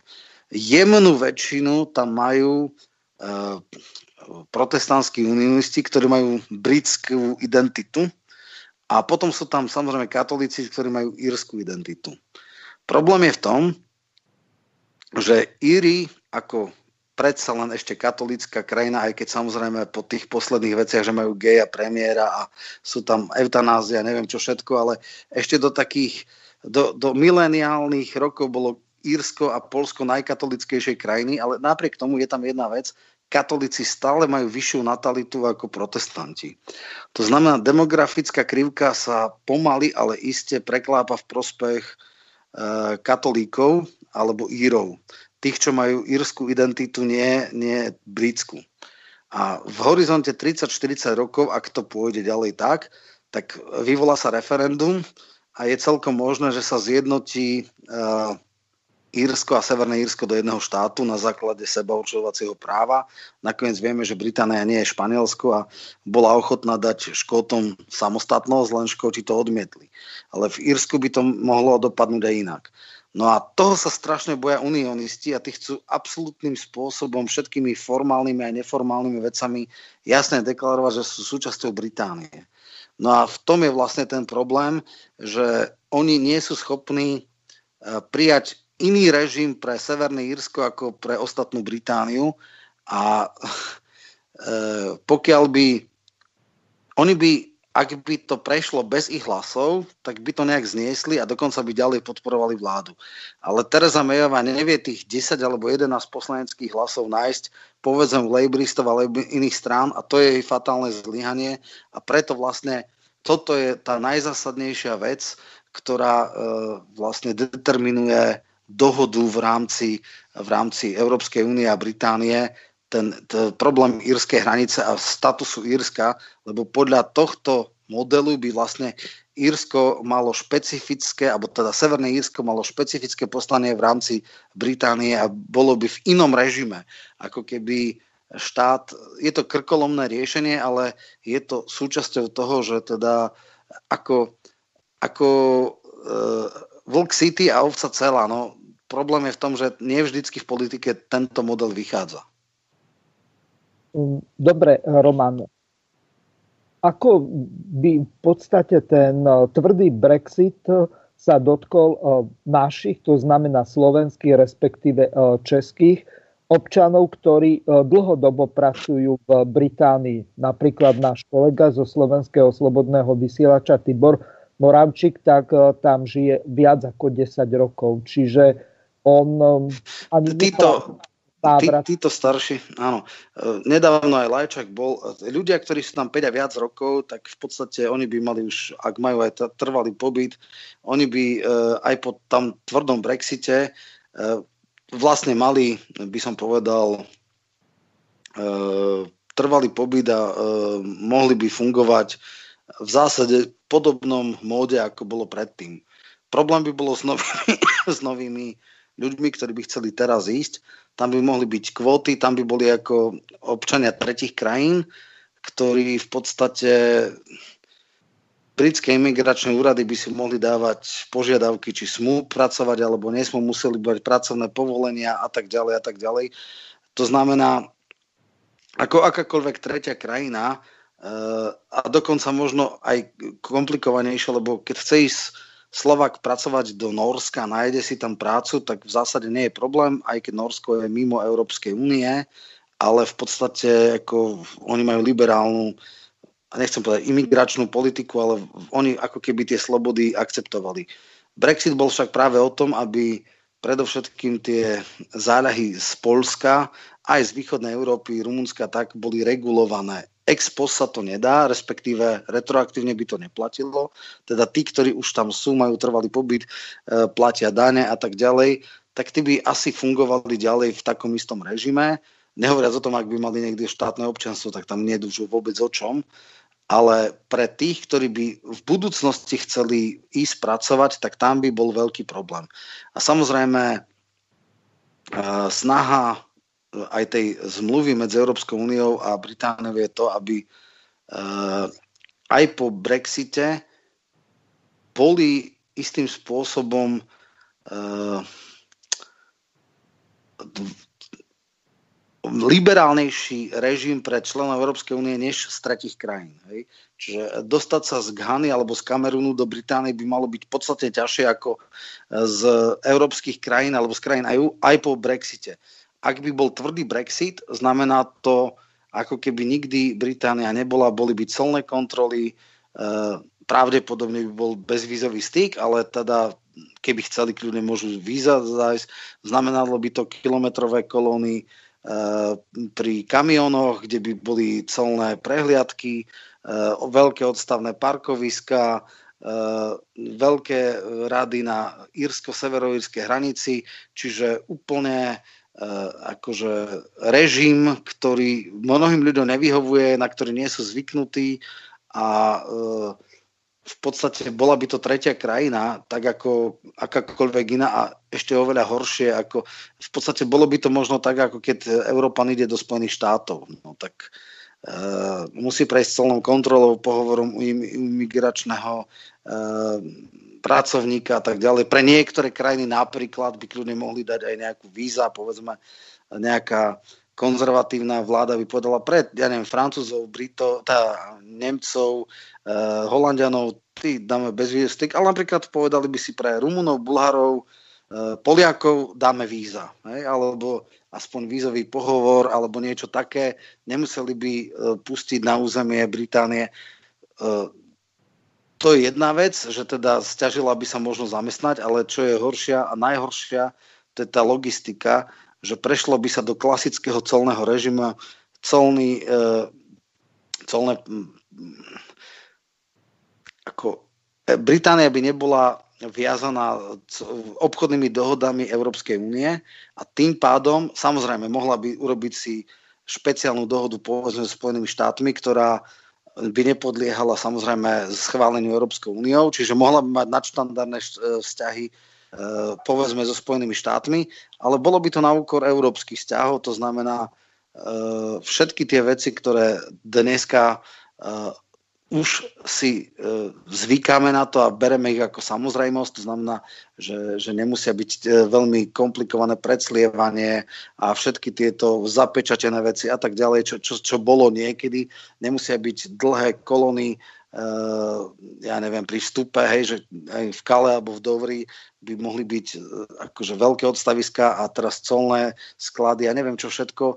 Toto všetko by v podstate uh, mohlo nastať pri tvrdom Brexite a to mnohí ľudia nechcú, lebo jednak by sa znížil pravdepodobne obrad, jednak by na niektoré typy napríklad tovarov mohli byť zavedené clá a ťažko povedať a nehovoriac o tom, že keby bola skutočne e, na čele nejaká podobná e, figura ako je Trump, nejaký Boris Johnson, tak on by mohol sa navzájom blokovať.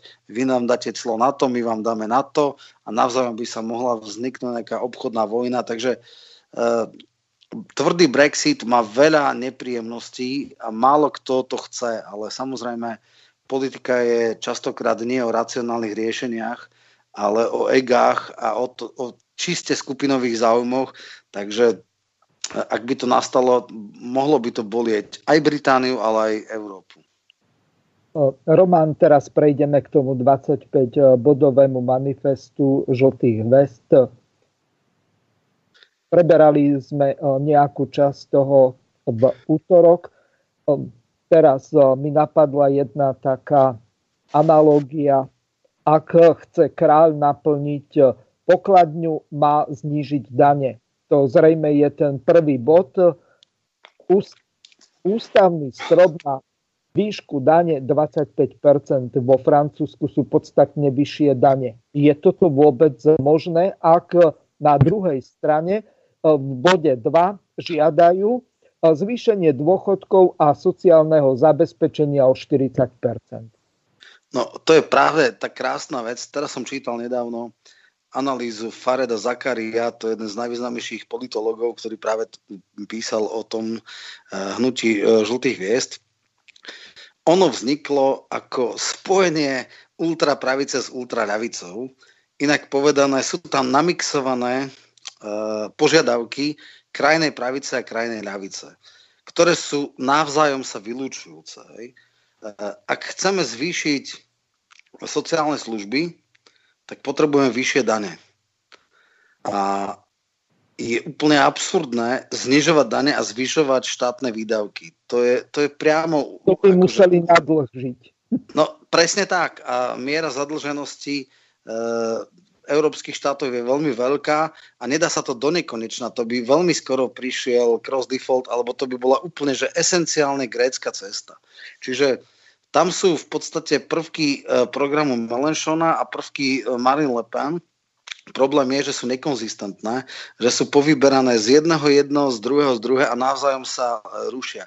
Čiže ten, kto robil tie požiadavky, tak vôbec nebol ekonomicky ani politicky zbehlý ale ukazuje sa skôr taký trend, že teraz to dal do takého kontextu, že Steve Bannon, hlavný ideológ eh, v krajnej pravice v Spojených štátoch a človek, ktorý robil v podstate uh, kampaň Trumpovi, tak teraz chodí také turné po európskych krajinách a snaží sa ako keby tú tretiu silu, ktorá zničí ten establishment, e, riešiť. A v podstate on hovorí, že tretia sila musí byť iba spojený požiadavok krajnej pravice a krajnej ľavice. A to presne je teraz v tomto. Nehovoriac, problém je v tom, že toto je smrtiaci koktejl, ktorý akože žiaden štát nemôže vydržať, pretože to je vnútorne výbušné, to je protirečivé. Čiže uh, No ale on, tak, tam, pýtam sa ťa na to inak. Ak sa na to pozrieme čisto z filozofického, nie z ekonomického alebo finančného hľadiska, tak mne to pripomína asi nejakú tú Hegelovú dialektiku, téza, antitéza, syntéza. Čiže um, oni to asi takýmto uh, ultranaivným uh, spôsobom dali dohromady, lenže to takto fungovať nemôže. No presne o to ide. Jednoducho uh, ten problém nie je, e, ten program nie je oponovaný a nie je realistický. E, ak chcú, akože systémové riešenie by bolo dobré, máme tu extrémnu polarizáciu v príjmoch, máme tu niektoré technologické firmy typu Google, Facebook a tak ďalej, Apple, ktoré neplatia takmer žiadne dane.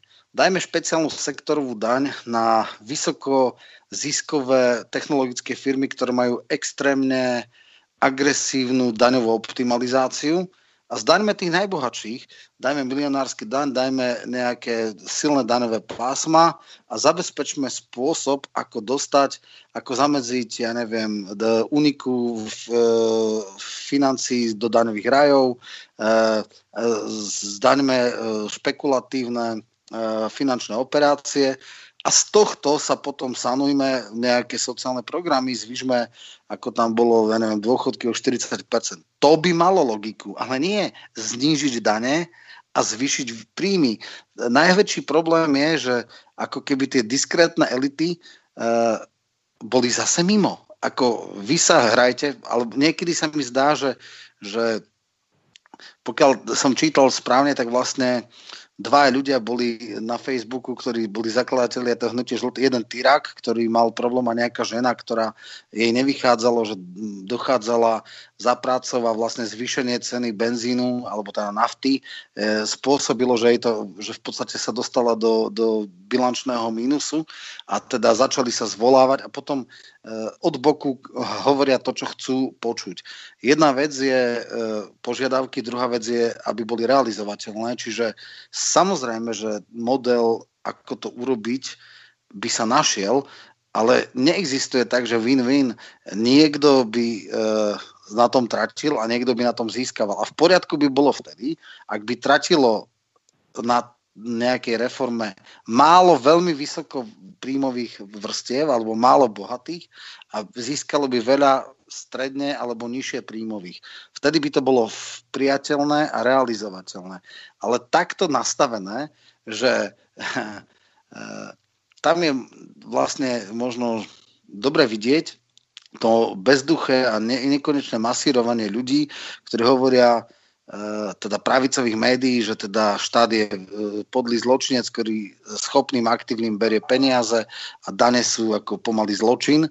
No, e, je fakt, že teda tuším, že Dánsko a Francúzsko mali najvyššiu mieru prerozdelenia, jedno tuším 55 a druhý dokonca 57% HDP, takže tam asi tá progresivita daní bola vždycky jasná a niektoré mienkotvorné osobnosti tvrdo proti nej bojovali. Taký ikonický prípad je Gerard Depardieu, ktorý kvôli tomu sa stal ruským štátnym občanom, aby nemusel vo Francúzsku platiť dane. A možno niektorí ľudia, ktorí nevidia tú logiku, tak si myslia, že vlastne vysoké dane to je zlé. No ale jednoducho inak to nejde. Tie peniaze niekomu sa musia zobrať a niekomu sa musia dať. A ide o to, aby E, tam bola nejaká základná kohézia, súdržnosť spoločnosti, aby sa tí najbohatší viacej podielali na nákladoch spoločnosti. Čiže toto, čo si presne povedal, je absolútne vylúčujúce sa.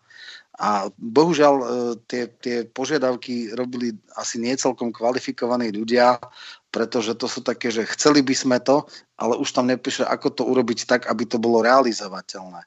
A tým pádom e, podobne ako Occupy Wall Street alebo Wall Street Occupy, to bolo tiež také hnutie, ktoré bolo akési spontánne, spontánny výbuch. Tak je veľmi zaujímavé, že tieto hnutia nemajú jasných lídrov a jasných, uh, jasnú politickú líniu. Uh, sú to len deklaratívne záležitosti.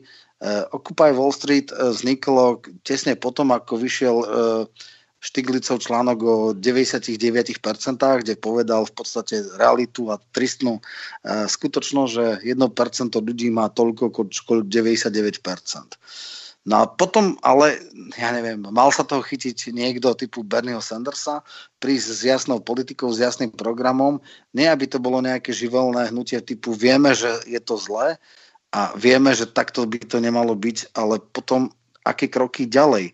A toto je presne to isté, že hnutie žltých hviezd je vzbúra voči systému, ale nemá to jasnú politickú osobnosť alebo lídra, ktorý by sa na čelo tohto hnutia postavil a formoval by nejakú tretiu silu, teda e, medzi pravicou a ľavicou a povedal tak nie, nájdime pragmatické riešenia, ktoré spôsobia, že spoločnosť bude trvalo udržateľná a nebudeme E, tendovať k nejakému výbuchu, k nejakej depresii alebo kríze ďalšej, hlbokej, možno hlbšej ako v roku 2008.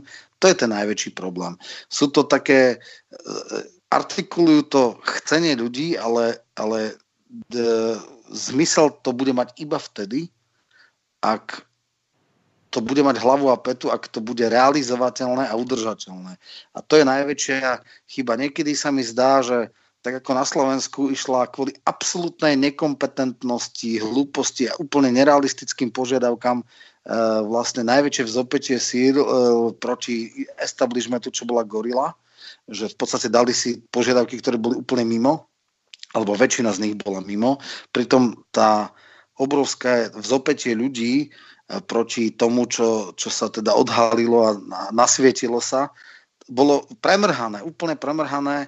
Výsledky slovenskej gorily sú to, že sa zrušila priestupková imunita a že, a to ani neviem, či sa vôbec, nie, a že bol prísľub, že sa príjme zákon, že e, petícia 100 tisíc ľudí bude, bude oprávnená predkladať e, legislatívne návrhy, čo sa nestalo. Dneska máme 100 tisíc iba, že sa petícia prerokuje v parlamente.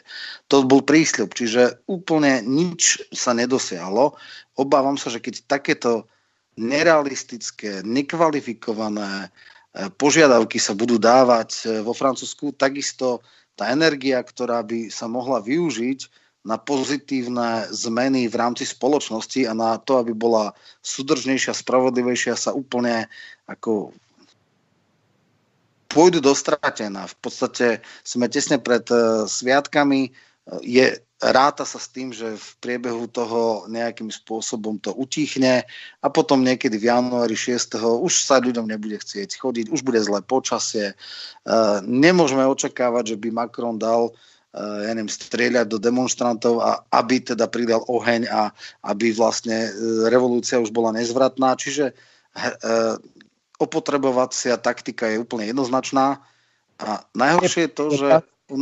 Elizejský palác. Dobre, Áno. len jedna dôležitá vec. E, mne napadlo v tejto súvislosti, čo si hovoril, jedno dôležité pravidlo.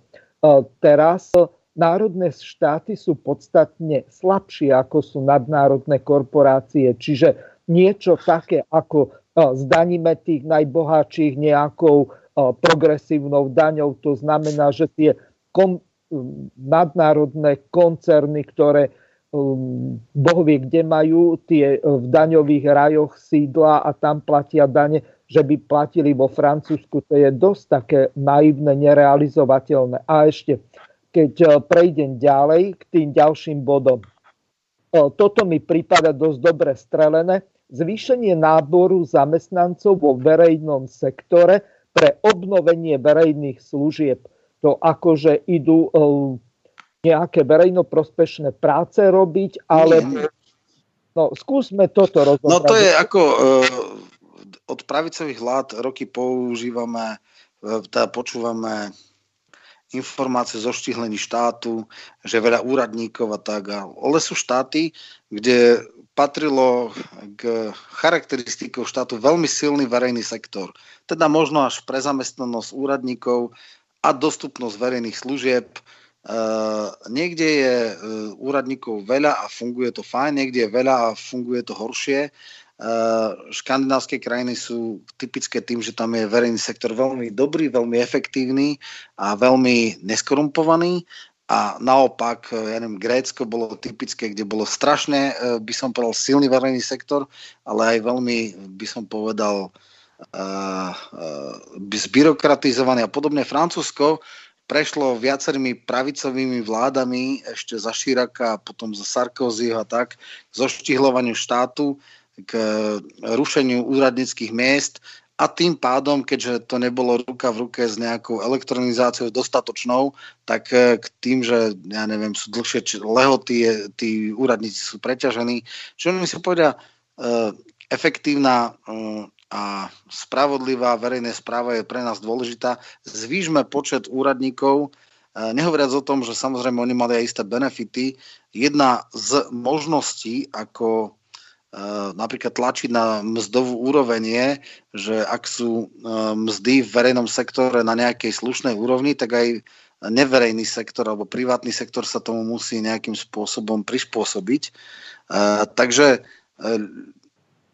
viem si predstaviť, že strašne veľa ľudí, ktorí pracovali v verejnom sektore za pravicových vlád prišlo tak povedať z nadlažbu a Eh, akože chcú, aby, aby tento sektor bol ďalej silný vo Francúzsku, lebo uh, pravdepodobne vidia, že to má svoj zmysel, alebo vo všeobecnosti štát je v mnohých eh, krajinách veľmi výrazným zamestnávateľom a myslia si, že by sa to malo takto obnoviť, že to, čo ten protitlak, čo išiel v priebehu posledných 15 rokov, že teda je zlý. Asi iba takto sa to dá, že ten verejný sektor, nehovoriac o iných veciach, zastaviť privatizáciu, ja neviem, viem, že dráhy boli obrovský problém pred rokom, alebo tak jeden tesne po nástupe Macrona k moci bol obrovský štrajk na železniciach, lebo tam chceli rušiť niektoré tráte a podobne. No tak samozrejme sú proti rušeniu. Aj u nás, keď sa nejaké lokálne trate rušili, tak ľudia protestovali, no len Slováci nie sú Francúzi, takže nehoreli auta a neboli veľké demonstrácie. Možno nejaké obcie spísali petíciu a išli štrajkovať alebo demonstrovať pred ministerstvo dopravy, ale týmto skončilo. Eh, Francúzski majú troška inú náturu, takže tam tie protesty sú podstatne dôraznejšie. No dobre, ten desiatý bod hovoril o tom, že obmedzia daňové úniky ultrabohatých. To je celkom eh, zaujímavý bod a zase vidno zase napríklad v tom piatom bode, kde sa snažia o zrušenie bank, ktoré by boli príliš veľké na to, aby mohli padnúť. Čiže ano. vidno tu opäť nejaký taký tlak na tých najbohatších, aby platili dane, aby sa podielali na tom sociálnom štáte. Len Jasné si Mám zober... len málo, málo minútek. Chcem sa dostať k tomu podstatnému. Keď si povedal, že na jednej strane je tam ultrapravica, na druhej strane ultralavica, tak v štvrtom bode sa hovorí o tom, že idú zaviesť e, masívne projekty pre ubytovanie 5 miliónov bezdomovcov. To vo Francúzsku je zhruba toľko, ako na Slovensku obyvateľov, keď odpočítame deti bezdomovcami, to ako keby celé Slovensko bolo tvorené bezdomovcami v porovnaní s tým zhruba 55 miliónovým Francúzskom. To je v podstate desivé. A teraz tam žiadajú dávať vysoké pokuty pre starostov, prefektov, ktorí nechajú ľudí na uliciach. To, z jedného roka na druhý dokážu ubytovať 5 miliónov ľudí? Ja si tu neviem. No, no určite je to nerealistické a keď hovoríš 55-60 miliónov, 57 miliónov tuším je, tak skoro 10%, že bezdomovcov, to sa mi zdá prehnané, ale zjavne tam asi chýba niečo ako verejná e, bytová výstavba a dostupnosť bývania, hlavne pri mladých rodín, je asi obrovský problém. Čiže toto je problém a treba ho riešiť. Eh, a samozrejme, eh, znamená to silnejší štát, bohatší štát, ktorý má dosť možností, aby investoval do veľkých infraštruktúrnych projektov.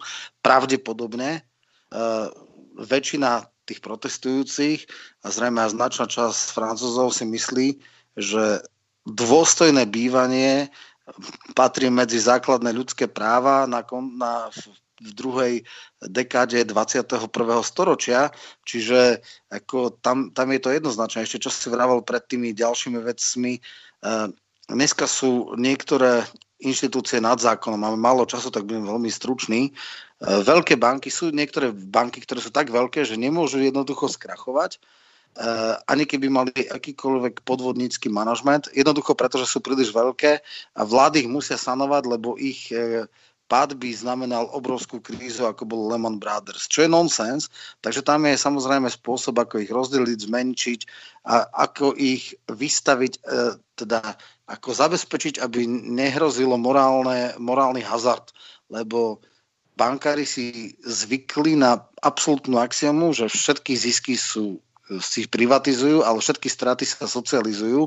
Čiže keď kvôli chamtivosti, neopatrnosti, e, zlým rozhodnutiam sa dostanú do obrovských problémov, je povinnosťou štátu ich sanovať. E, v prípade, ak sa im darí, tak všetok zisk je ich, to je nonsens.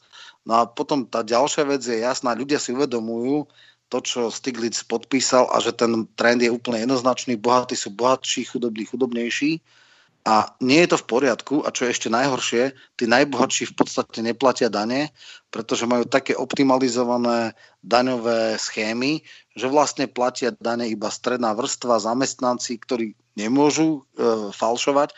A to sa stalo ako keby tristom realitou západného sveta. A to sa im nepáči, prečo by e, tí najbohatší neplatili a platila e, vlastne iba stredná trieda to treba riešiť a treba riešiť zásadne a systémovo. Ľudia to intuitívne cítia. A toto je jeden z racionálnych požiadavkov, len to treba rozmeniť na drobné.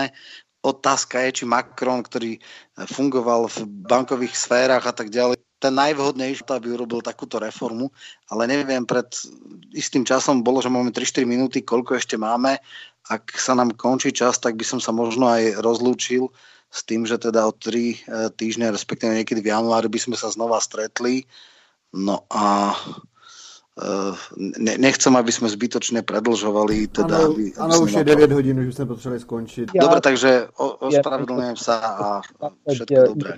In, takže e, bohužiaľ čas sa naplnil, tak poďakujem Romanovi Michalkovi za veľmi zaujímavé rozprávanie a takisto aj Jirkovi zo studia Klatovi za zrealizovanie tejto relácie. Takže prajem všetkým poslucháčom. Do počutia v budúcom roku a všetko dobré.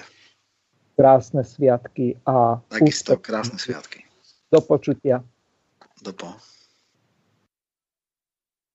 Takže jste vyslechli první z spravedlných pořadů politické rozhovory s a dneska to bylo s Romanem Michalkem. Sledujte program, takovej typ každou třetí, každý třetí čtvrtek v měsíci, tam se koukejte, jinak sledujte pečlivě program dál a já nebudu zdržovat a poněvadž jsme se tady bavili i o Irsku, Severním Irsku a Británii, tak já se rozloučím velice populární písničkou právě na tomto ostrově, ty, co umí anglicky, pochopí. Takže se zatím mějte, poslouchejte dál a zatím